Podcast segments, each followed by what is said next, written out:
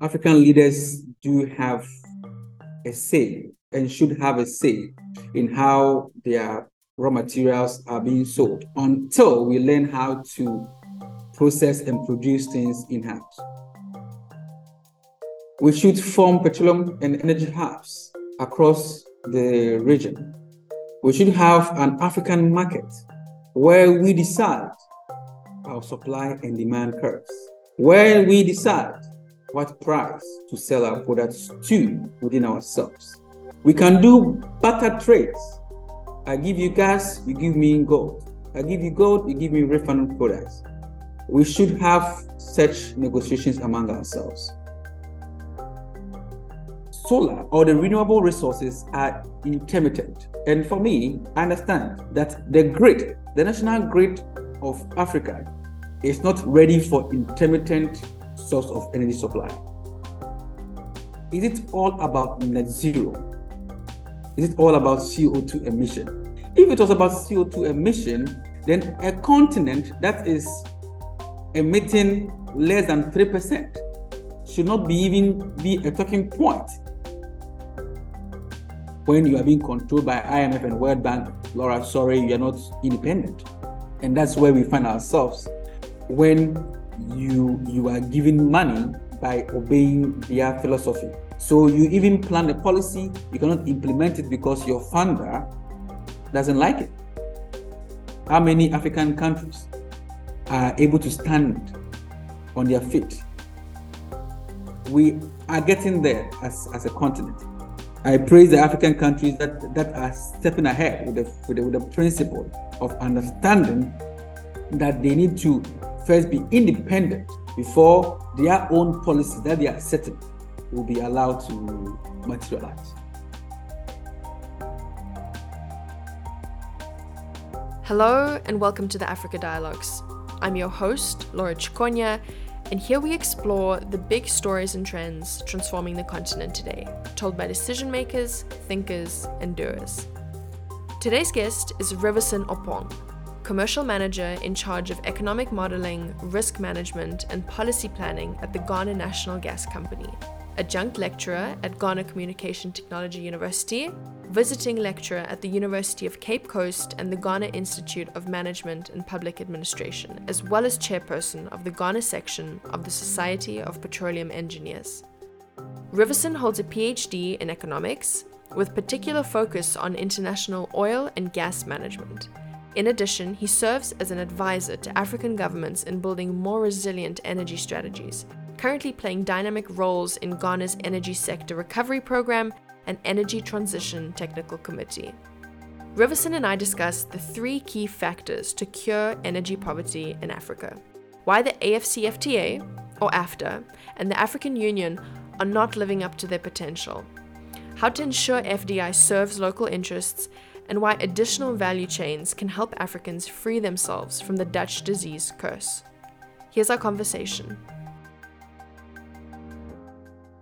It's such a pleasure to have you on the Africa Dialogues podcast. Welcome. Thank you so much, Laura. Good to see you. So today we are going to touch upon a subject that we have not yet spoken about on on the podcast. We've discussed energy security, we touched upon the South African situation, we spoke about nuclear, and today we're going to speak about oil and gas. And you're the best guy for the job. So if you're ready, let's jump into the conversation. Let's do it. Perfect. So I think the first question is a bit of a philosophical one, but I think it's a very good starting point for this conversation. And it's about the pressure that's being put on Africa today in its green transition. And I think everyone understands that this is a very important goal in general. But many African countries today are struggling to provide electricity altogether.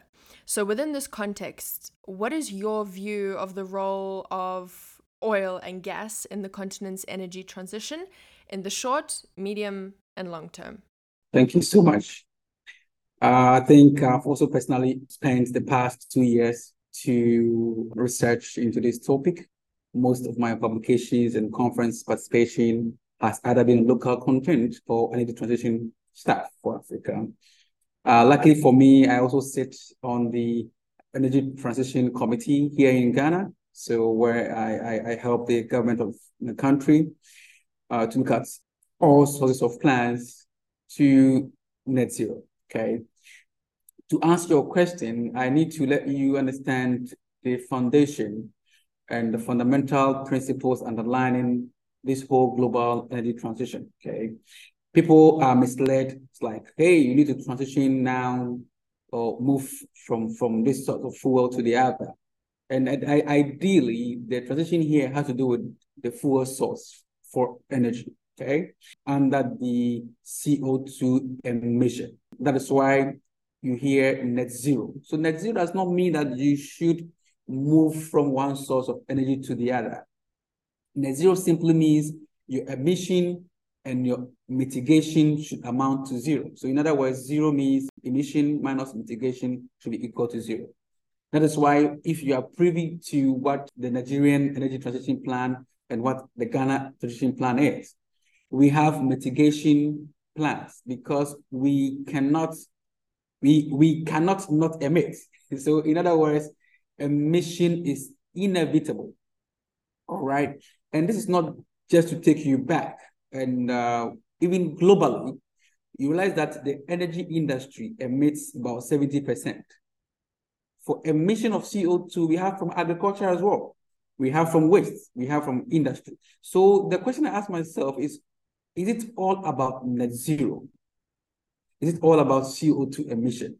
If it was about all about CO2 emission, then a continent that is emitting less than 3% should not be even be a talking point. As a matter of fact, a continent that has less than 50% accessibility to energy should not be an issue. Okay. But we understand that this thing is not about the transition itself. It's not just about CO2. And for me, I feel that this energy transition is, is more or less like the COVID, the COVID. And when I say COVID, I say I, I say this in regards of when you go to the airport, you've been asked to social distance yourself, right? You don't sit on the next seat. There should be two seats between the two of you. But Laura, ask yourself when you when you enter into the plane, what happens? You sit together, you even take off your mask, and you eat, and you can say hello, neighbor. At that close margin, this for me is a paradox. It's not real and it's not logical, right? So we understand the Paris Agreement on climate change, reduction of global emissions. That, that's the first niche. Then the COP26, that's a call for action, came in in Paris as well, and recent one last year in, uh, in, in Egypt to increase investment in green energy initiatives. Uh, Laura, believe it or not, the sun has the capacity to produce energy for the whole world for a year plus in a second. But to tap into it is the issue. All right. When you go to the earth crust, now we call something the geothermal energy, which Kenya is highly proactive on that. The earth crust equally have so much energy to give to us to replace the fossil fuel, but it's so expensive. The sea, tidal energy or the tidal wave, our own rivers and lakes can also give us what you call the hydro energy. And all these are renewables. Okay. I'll be diving through very fast to take you through how our energy looks like in Ghana. We have almost 60% uh, on, on thermal, and this thermal is gas to power. So indeed, if gas has been announced by Europe as a transition fuel. So when you say a transition fuel, what it simply means is that it's taking over from coal and crude oil. These are the heavier hydrocarbons. The three hydrocarbons that we know are coal, crude oil, and the gas. Coal giving the highest emission, crude oil the less, and gas much lesser. So if we have that, contributing to almost 60%, about 55% in Ghana, and 40% coming from hydro. Hydro, again, is, also renewable. But now, anytime you hear about renewable, it's all about solar and wind. No, geothermal is also renewable, right? We tap into it.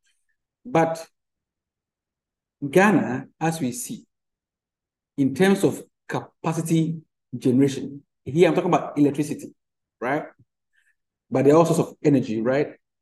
We are not doing bad. We generate more than 100% of the capacity we need. When we talk about accessibility, we are about 85% as compared to the global African wave of 40%. Africa in total is doing 40, 40, 40% accessibility of electricity to its uh, population. When it comes to cost, Ghana is doing uh, roughly about six um, cents per kilowatt, which is not bad as compared to Mali and Kenya and even Senegal, which are doing around 25 plus. So, in other words, I've just told you about three main things that Ghana is looking at, which will answer your question what is the role of hydrocarbon in our long term, even our mid term, and even our low term? For me, my principle is this we need to redefine energy sustainability. I know about the energy trilemma accessibility, affordability, and sustainability. Forget it. Let's redefine sustainability. Sustainability is the ability to keep something running. And for me to keep my energy sustainable, three keys I'm looking at is availability. That's the most important thing for me. The second one is affordability, all right, and is accessibility.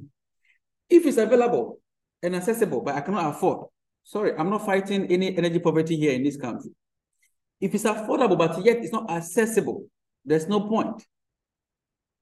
You get my point? So looking at the, the electricity mix, now we have gas to power, we have hydro, and we have solar in it. Is it affordable relatively to other African countries? I'll say yes. Then believe me, Africa or Ghana as a nation, we are fighting energy poverty in a way. You have seen the impact or influence of hydrocarbon in our electricity mix all right, is, is, is the highest one, 55%. And even globally, still crude oil and gas are playing much bigger roles in the energy mix. Let's come to transportation. Disregarding the fact that transportation is the highest contributor of CO2 emission globally, regionally, nationwide. It's the same case for Africa, same case for Ghana as well. It is one of the highest demand for energy. Because I'll give a typical example or a typical case scenario. The future energy outlook, not only for Ghana alone, is driven by three factors. One, the, the rising demand, energy security, and environment. The first pointer or the first lever for driving the rise in demand in energy today is the population growth. By 2050, it is expected that the whole population of the global world should be 9.8 billion people. That is about 2.5 billion more than today. The second point is the economic growth, or what I call the more affluent society. Laura, it's not a joke. When I was a baby, when, I was a kid, five to 10 years, my dad had only one car and had a motorbike and a bicycle. We only saw this car on Sundays when we go to church. This car was parked in the garage. It comes out as a god. We clean it, we worship it, take it to church. We come back, go back to the garage. I have three cars in my house today. That is the economic growth. That is the more affluent society. I cannot even count the number of times I have traveled this year. So many times. And the, the, the vessels or the aeroplanes I've been picking are using energy. So you see, the, the transportation sector is coming in here. I want to drive to the, the shortest possible point ever in my life. My dad will use bicycle. I will use my car because I can afford to buy the fuel. So two points I've, I've risen here. Due to population growth and economic growth, there's a rise in demand. Now let's go to energy security. Easy oil getting scarce. I was in Russia when ExxonMobil drilled its first Arctic well. That was 2013 or 2014. I remember very well. We've moved from onshore to offshore. We've moved from even shallow waters to deeper waters, into even ultra deeper waters to seek for resources. So if you remember, in 2013, almost every conference was discussing the peak oil. For me, this is this is where the fight started. The world was made to believe that oil is finishing. The world was made to believe that oil age was coming to an end. It did not succeed. And now what is coming up post 2016 is energy transition. Renewables and conventionals are coming in. Geopolitics are setting in. So Russia or UAE or Middle, Middle East are allowed or are forced to cut supply. So double the energy, using twice as much energy as now, 10 times more than energy that we do from renewable as well, from all over. So security of supply. Let's remember that solar or the renewable resources are intermittent. And for me, I understand from electrical point of view that the grid, the national grid of Africa is not ready for intermittent source of energy supply. Now the environment is where the energy transition comes in, dominance of hydrocarbons, carbon emission, and climate change. It's a climate change that is affecting our future energy outlook. So if you ask me, how does the future energy outlook and what is the role of crude oil and even gas, because they're hydrocarbons, the role of them in the future energy outlook. This is what I'll, I'll tell you. It is not so specific, but I'm giving you what we are doing today. I'll conclude by saying, never before has humanity faced such a challenging outlook, even globally, not even only to Ghana. We all saw what happened in Europe when gas from Russia was cut there. Around July 2022 to September, Europe realized the highest ever cost of electricity. All right. So this is telling you that my three A's I'm talking about, the accessibility before availability and affordability is key.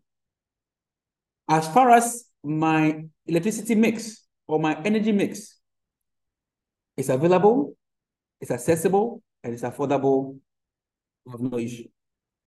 I like the the concept of the three A's that you mentioned, and not to put you on the spot and to just jump in with probably a, a huge existential question that all Africans and just people globally are facing today. But how does Africa provide itself with those three A's? So what's the what's the recipe? What's the what's the solution? And is this something that should be solved on the national level or do you see the African Union, you know, the African Development Bank and all of the regional organizations working together and and playing the most important role? Who spearheads this solution? All right. Um, thank you so much for, for this most important question. And um, this is the issue. Africa is very ambitious. Africa is very optimistic. I believe that Africa will rise one day and understand the importance of solving energy poverty. There is an outlook that we have put on our face that by 2050, we should achieve a regional accessibility of more than 90%. Today, we are doing around 40%. I was in Ethiopia just recently. So much resources. Labor, we have it. Natural resources, we have it. Why can't we make Africa a continent that we all want to see? I believe that the whole Africa needs to come together. The solution is not in any country's hands. This is where I call on AfCFTA. Today, AfCFTA boasts of the fact that they have policies to make sure that trade among ourselves work. AU was set up with the same purpose. Sorry to say it. I mean, AU, which was formed in the I mean, May 2001 in Addis Ababa, Ethiopia, was set to encourage trade among African nations. This is not different from what AFTA is talking about now. It's not different. But has AU been successful? No. So what is a guarantee that AfCFTA will succeed? We are the best in terms of policy drafting. We can we can set policies easily. But when it comes to implementation, that's where the problem is. Africa needs to come together. All these summits in 2018, 2022, 2023 AU summit in Addis Ababa, 2021 AU and Africa CD launch in uh, for the vaccine, 2022 leadership uh, in, in Lusaka. They are they are not what we need. It's not about the meetings, it's not about the conferences, it's about the action. We need actions. 20 years after AU, what have we done?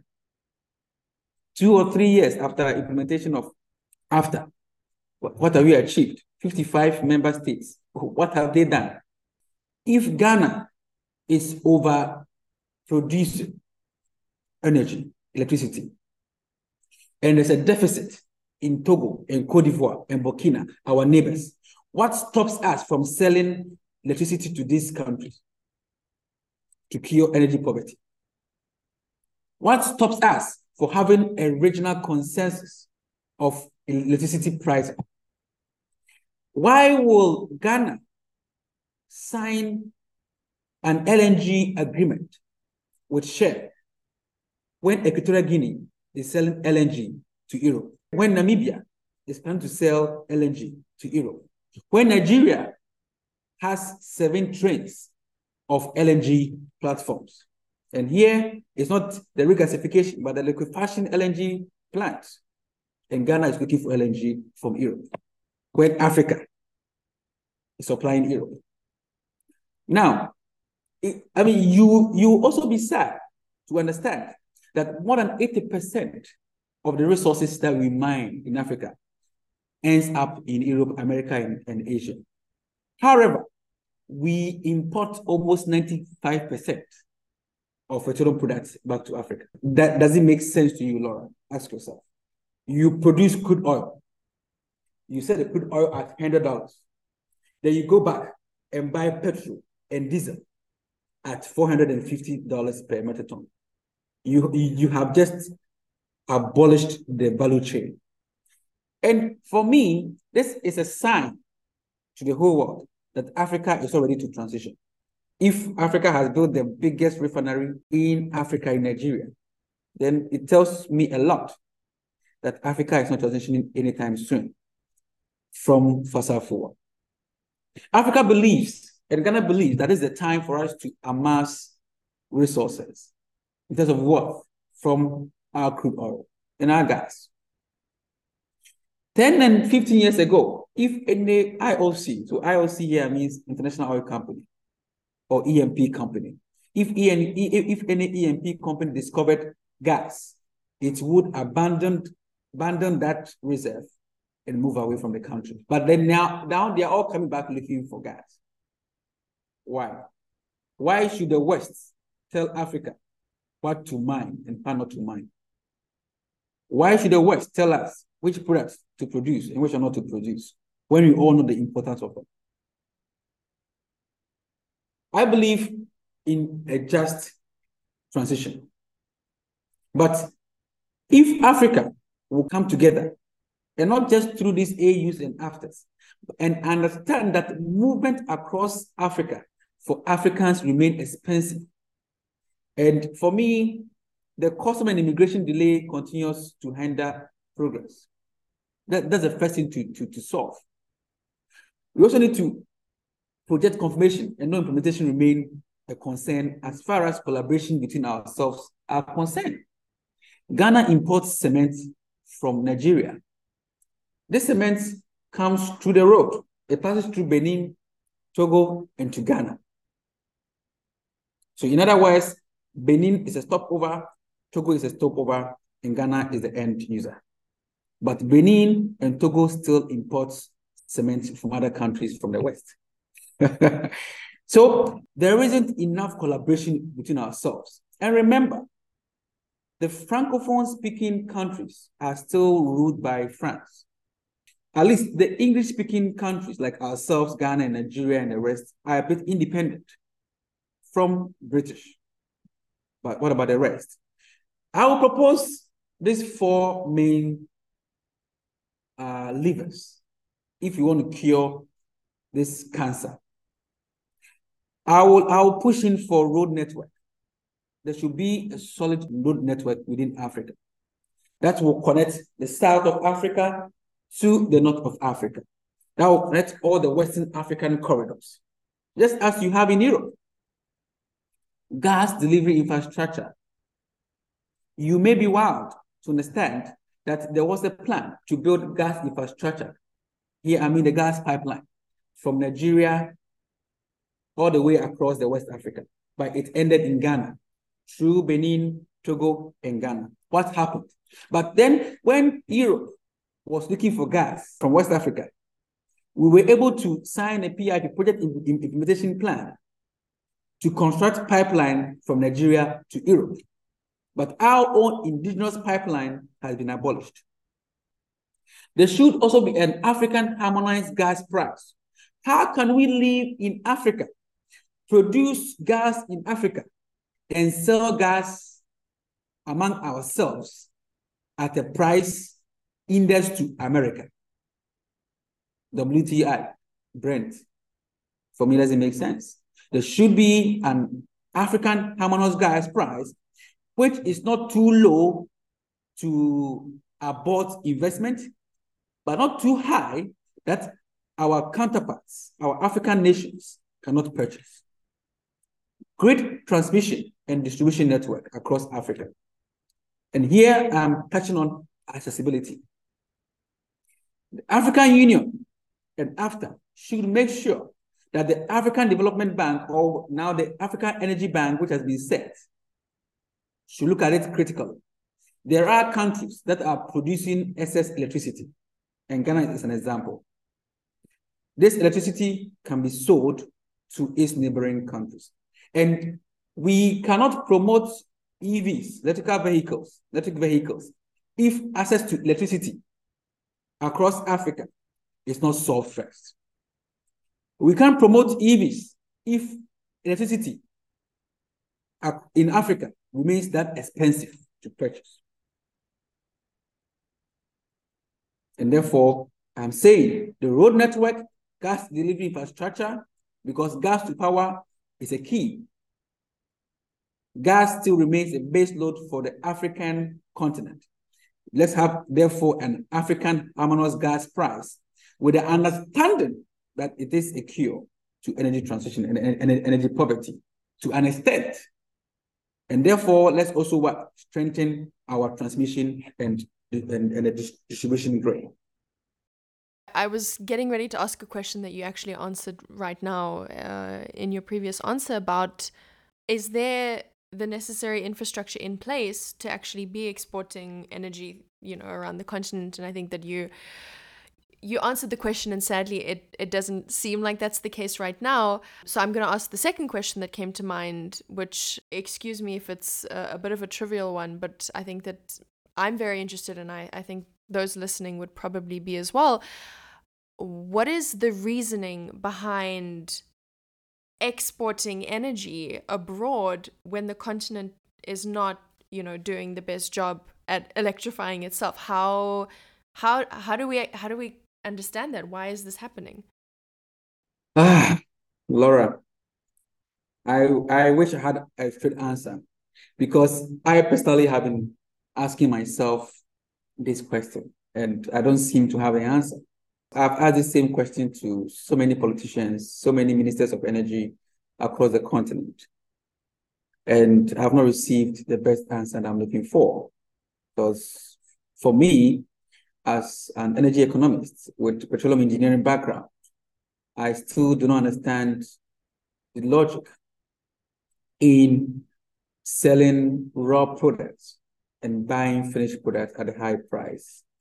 When you know for a fact that you get value creation by refining your own products, creating jobs, increasing the availability and supply of uh, finished products and um, having control over the pricing regimes. So, so basically, uh, let's pick Ghana as a case study.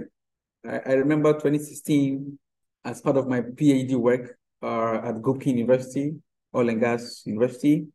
I, I built an economic model. I imagined our 13.3% of uh, crude oil share uh, was not sold as crude oil, but it, it was refined here in Ghana. I also assumed that the royalties were not taken as money, but they were taken in place of crude oil and refined here in Ghana. I mean, we can allow the IOCs to ship their crude oil because they are international oil companies. So you cannot really force them to, to refine their products in your country. But your share, start, start from your share. Because for me, I believe charity begins at home. Show example by proving to the IOC that yes, you can manage the resources very well, right? And I applied a very simple um, Asian or the Indian econometrics. All right. And it's been proven by anybody who knows petroleum economics one will let you understand that there's a multiplicator of eight times of the revenue made from crude oil sale to petroleum products. So just multiply the, the crude oil price by eight. This is this is a low brainer for understanding. And this is the profit you're making, aside your taxes and all that. When Argus and when Platts prices go up, you can indeed even decrease your price because they are produced locally by local refineries and you are not spending forex. You understand? And there are so many advantages refining your own products. And for me, the most illogical part of this whole thing is the fact that it is not as if we don't have high demand for petroleum products. We do, Laura. It's a different story if there's no demand for the petroleum product, but there's high demand. High demand. So where where is the logic? Therefore, at my recent speech that I made at the SAIPEC, so the SAIPEC is the Sub-Saharan African Energy Petroleum Conference. It happens in Nigeria every year, first quarter. And I said it. I think it's high time Africanism and nationalism have to come in. Because in the spirit of Africanism and nationalism, African energy markets hubs must be prioritized. In West Africa, I can talk about Nigeria as an energy hub, Ghana as an energy hub, Cote d'Ivoire, and Sierra Leone. Would you believe that a country called Mali doesn't import petroleum products? There's a good example to look at. Would you believe that the country called Mali produces crude oil? You don't know. I didn't know till just this year. Because they do not export any of their crude oil. They refine every single crude oil in the country and they feed themselves with the output. So they produce LPG, they produce condensates transferable to gasoline, and they produce gas, lean gas which is used to generate power. They use some of the crude oil also to generate power. And I was shocked. You don't hear Mali as, a, as an oil producing country because it's not an oil exporting country. This is the language. They export none, they use everything, and they are very sufficient. So why can't we do it in Ghana? Why can't Nigeria do the same? Nigeria uses just 30% of its natural gas. Everything is, is exported infrastructure to even export the flared gas is not there. Nigeria flared gas for more than 50 years. And they still flare anyway. But I mean, quantum of it was flared for 50 years. Why couldn't we tap into it? Why couldn't we build it? They were the IOCs, the IOCs were still there, and they knew Nigeria was flaring gas. If I did them themselves were the ones flaring the gas. When Russia, for example, when Qatar for example, were monetizing their gas resources. So, I mean, we can go on and on and talk about the hubs. I mean, taking a look at the sub-Saharan Africa, Kenya is a petroleum hub, it's an energy hub. Tanzania should be an energy hub. Mozambique should be an energy hub. South Africa itself, who is failing Africa brutally, should be an energy hub. Angola should be an energy hub. Rwanda should be an energy hub. Gabon should be an energy hub. Equatorial Guinea should be an, energy hub. There's high potential. But it talks about collaboration, collaboration in creativity, collaboration in teamwork, collaboration in partnership, collaboration in development, collaboration in solutions, and collaboration in communication. Thank you. It was encouraging to hear the Mali case because I think that there are difficult conversations going on about what's what's not happening the way it should be but i think that it's also very important to look at some best practices that are happening that we can learn from and it's especially pleasant when they are african best practices. So it's not like you know we're, we're learning all the things from abroad but no no no. We actually have a lot to offer ourselves. What do you think african governments are doing right when it comes to you know increasing energy access and improving the general energy security situation. Maybe there's some examples similar to the mali case um, some some philosophies that you think are serving the african people. What comes to mind when you think about that? Um, laura sorry to say nothing comes to mind and um, it's a shame to start with this straightforward um, answer apart from the fact that probably we are made to believe that AFTA is going to change the narrative. Yes, there are so many good examples. And that's why I, I, I spent time to travel across Africa. I was in Namibia recently, Tanzania, Mozambique. I'm spending time to preach the good news. Uh, we cannot solve energy poverty by uh, doing ourselves so much harm by selling off all our natural resources and not, not refining any of them. I don't see any cure in energy poverty when we are not increasing the national grid, when we are not signing the right deals. When I say that the right deals, the IPPs, that's the individual power producing company that we sign the PPAs with. So when I say PPA, the power purchase agreement. And with this, I'm switching to the power sector. And um, we should allow uh, all sources of fuel to set in. Okay, we should not limit ourselves to whatever we know. Uh, as far as for me, like I always say, this source of energy is available, accessible, and affordable. Let's let's let's try our hands on it. There are so many words against hydrogen gas. I feel probably you're not ready for it, but I can be proven wrong. As far as it's available, as far as it's accessible, as far as it's affordable, let's try. I think Africa is ready for experiments. Africa has been used for experiments for years by this Western world, not to mention a country's name. We have been used for so many medical energy experiments that we ourselves can also use ourselves for an experiment. So for us, for me, for me, I think we should experiment all sorts of energy. And we should give that a chance. That if it's blue hydrogen, we do have the sea, we do have the water, if it is electrolysis for countries that are producing more than they are, why not? As far as there's a safe way to transport it, as far as it's affordable enough for purchases, why not? We should also look into our transportation sector because that, that's another high demand I, I think I mentioned earlier. And this is what the Ghanaian government is doing. And, and I believe we, we should support that, even as a Ghanaian, that we are looking at CNG, instead of uh, diesel and, and petrol, or what, what you call benzene in Russia.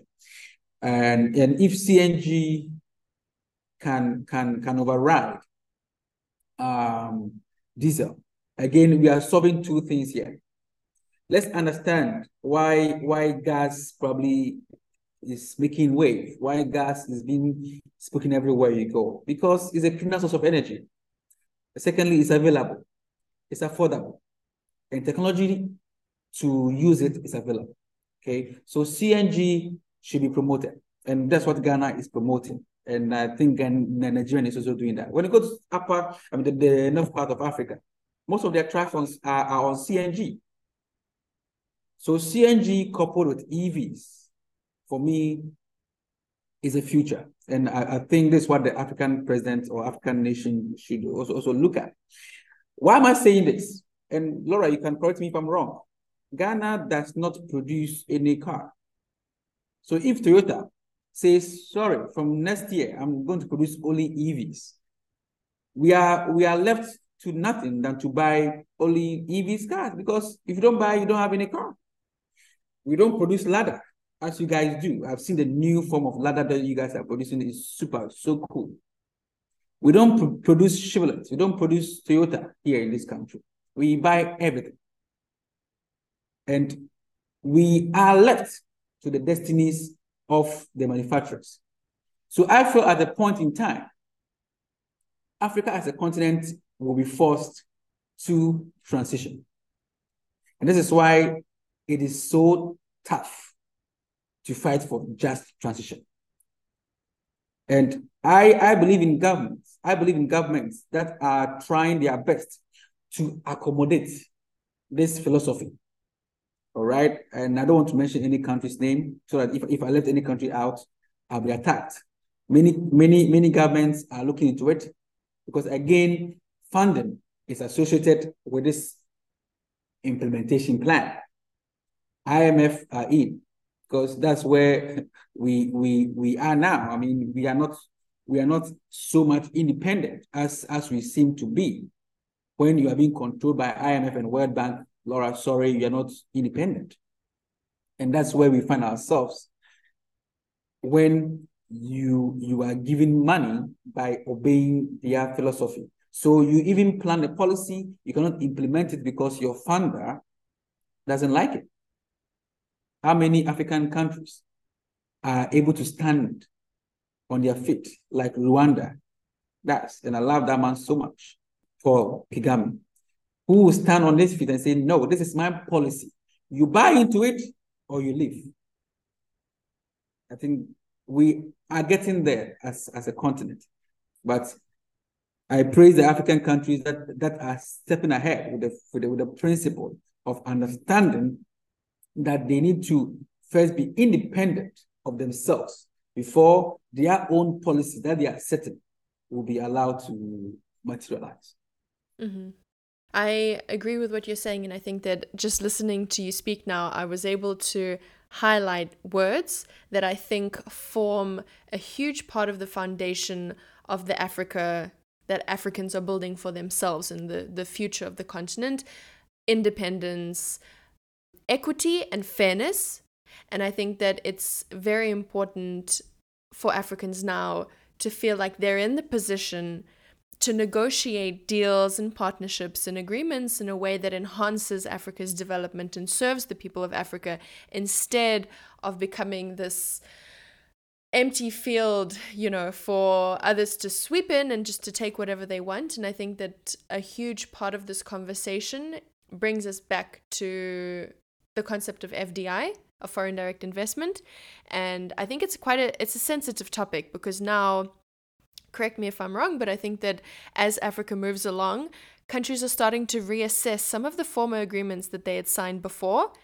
And one of the biggest cases in this regard is South Africa, when in 2015 they introduced their new investment law, which reassesses some of the bilateral investment treaties that they had signed right after the apartheid period, when they really needed to do everything that they could to attract foreign investment. And now they're in a better position and they understand that they need to move forward in such a way that the foreign companies and the entities that they're working with are getting a fair deal instead of biting off more than they really should be. And I think that one of the most recent examples is the whole story with the government of Botswana and De Beers with the joint venture Debswana, where the Botswanan government is like, something's not right here. You really are taking way more than seems fair. So, in this regard, what do you think about the way Ghana is structuring its deals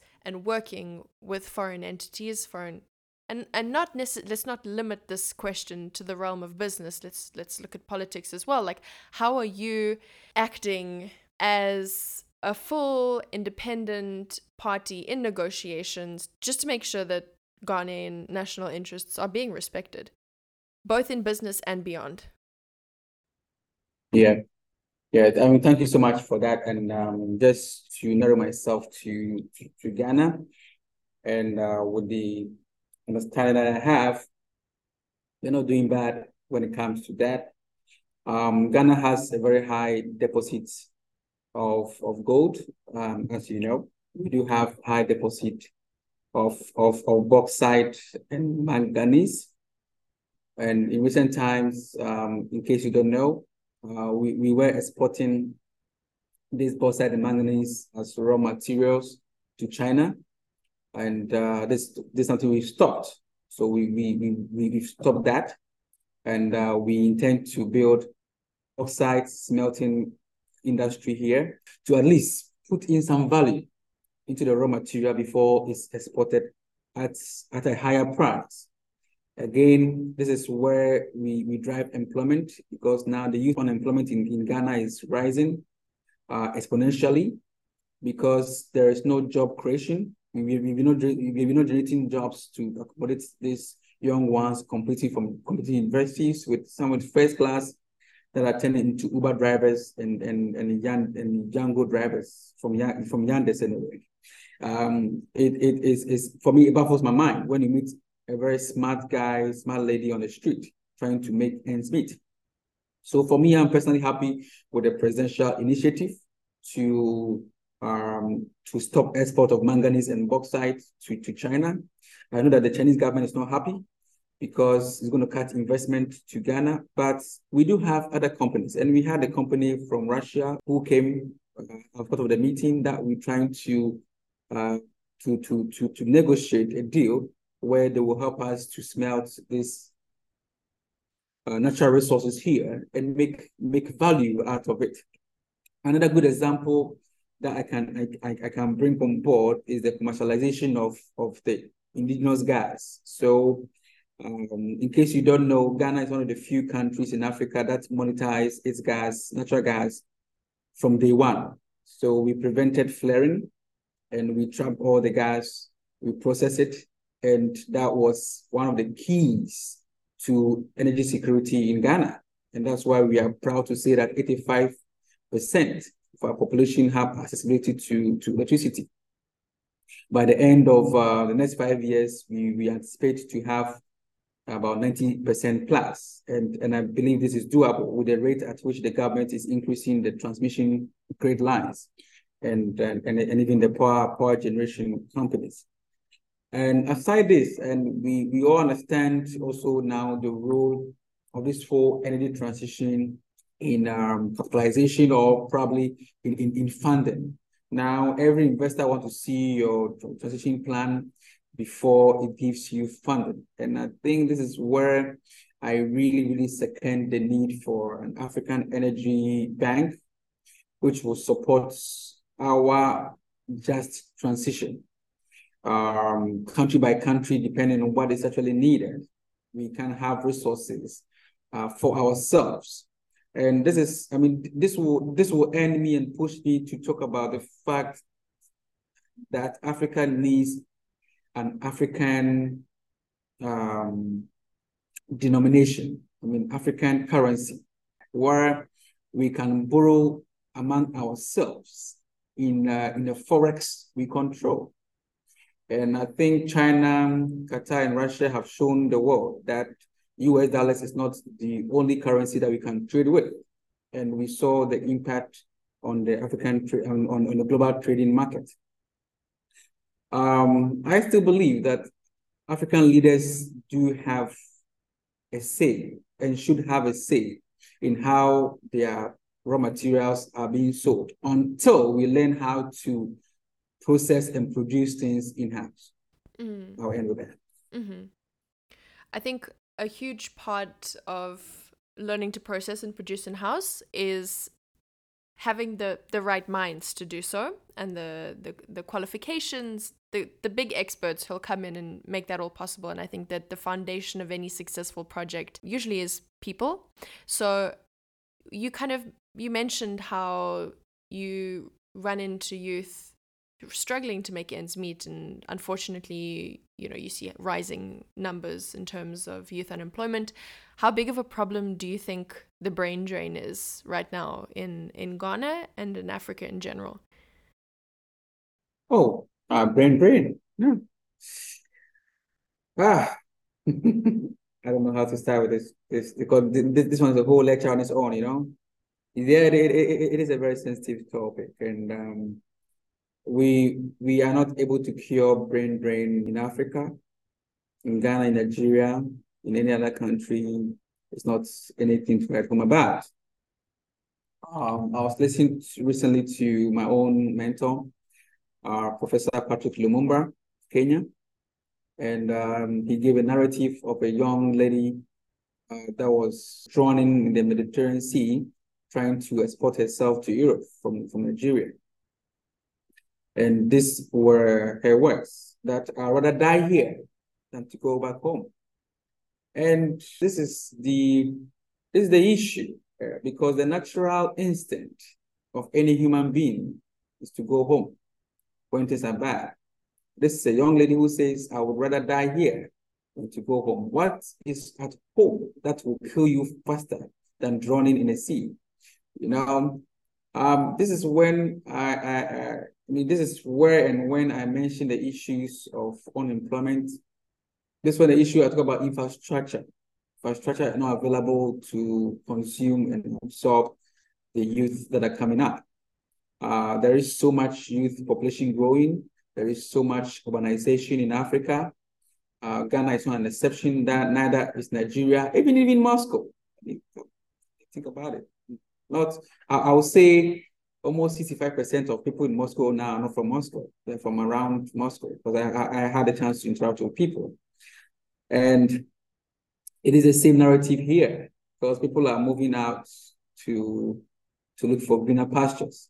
And it's the same mentality from the low class to the high class. And people ask me, Riverson, you were abroad. Why did you come home? You're doing so well. You used to work for Lukoil. I mean, you've you've done so well. I mean, living abroad. Why do you have to come back home to struggle? Then I ask them, who told you I'm struggling? it's not as if um, we don't get offers to to go out again. We do get offers because at the end of the day, once I've realized that the oil and gas industry or the energy sector is a global market, you apply the same principle here everywhere. And uh, why not? Why can't I move out of Ghana? And it's not as if I've never thought about it. Sometimes when I get frustrated, I think about it. So this is when frustration will allow you to look at employments out of your country or out of your continent and move because you feel that the policies are not driven well. You feel like they're not being implemented at the right time. There is so much frustration in this country, this continent, that, that will drive the youth out. And they see the opportunities. Uh, when you go to the UK now, there are so many Ghanaian doctors. Why are they not working for, for, for their country? For some of them, which I even personally know, were, were on government scholarships in Russia and in, in the US, who the government paid for. And they're supposed to come back home and serve the country, but they are nowhere to be found. These are experts these are genuinely good doctors I know personally. There is also the frustration of coming back home. It wasn't easy for me to come back home. It took grace for me to get a job in a couple. It is not easy because when you come back with so much expertise, it's not easy to find a job. Yeah. So the issue has to do with those who want to move out of the country and those who are out, like myself, that I used to be, and want to come back home it's not easy to come back home. Wow. So, to end things, I think on a positive note, I ask all of my guests the same question, and I want to know what you think too. What do you think about, and what do you feel when you think about the future of Africa? As an African, I am born to think positively. As an African, I am born to be proactive. So I don't know how many Africans you've met in your life. Africans are very positive. Even when things are bad and you ask an African, how are you? Will say, I'm fine. Even when things are bad. I, I remain positive. I, I still believe we can do it. We have mentors and great, great, great grandfathers that we, we can learn from Dr. Kwame Nkrumah, Patrick Lumumba, Nelson Mandela, just mention a few that we, we, we can read their books and read their minds and make sure that Africa becomes great again. We do have the resources. And when I mention resources here, I mean we have the natural resources and we have the human capital. The population of Africa can make a fortune. We have diaspora who are living in the US, in the UK, in Australia, who are ready to come back home and change the narrative. They should be given a chance. We should form petroleum and energy hubs across the region that would help us solve our problem. We should have an African market where we decide our supply and demand curves, where we decide what price to sell our products to within ourselves. We can do barter trades. I give you gas, you give me gold. I give you gold, you give me refined products. We should have such negotiations among ourselves. We should think about setting up a currency which Africa will be proud of buying and trading things for. We are too dependent on the US dollars. We are too dependent of the British pounds. We are too dependent on the European euros. We should have a currency that the world will also depend on. It still baffles my mind when we, we produce a product, but we don't have a say in its price. How much is bought, you don't have a say in it. How much you buy the stuff back, still have, you don't have a say in it. So where how do you run your economics? How do you run your financial forecast? If these blue ticks are being looked at once again, I believe Africa will be great again. Thank you for your incredibly uplifting message, but also for some very specific and very concrete solutions for how Africa can move forward. I think that you brought in practical elements to the conversation, which I think are quite actionable. So I hope those listening will take note and all of your positive expectations will come to life. Thank you so much, Riverson. Thank you so much, Laura, for having me here. Thank you for listening to the Africa Dialogues. This episode was recorded under the Mgimo University Development Program Priority 2030.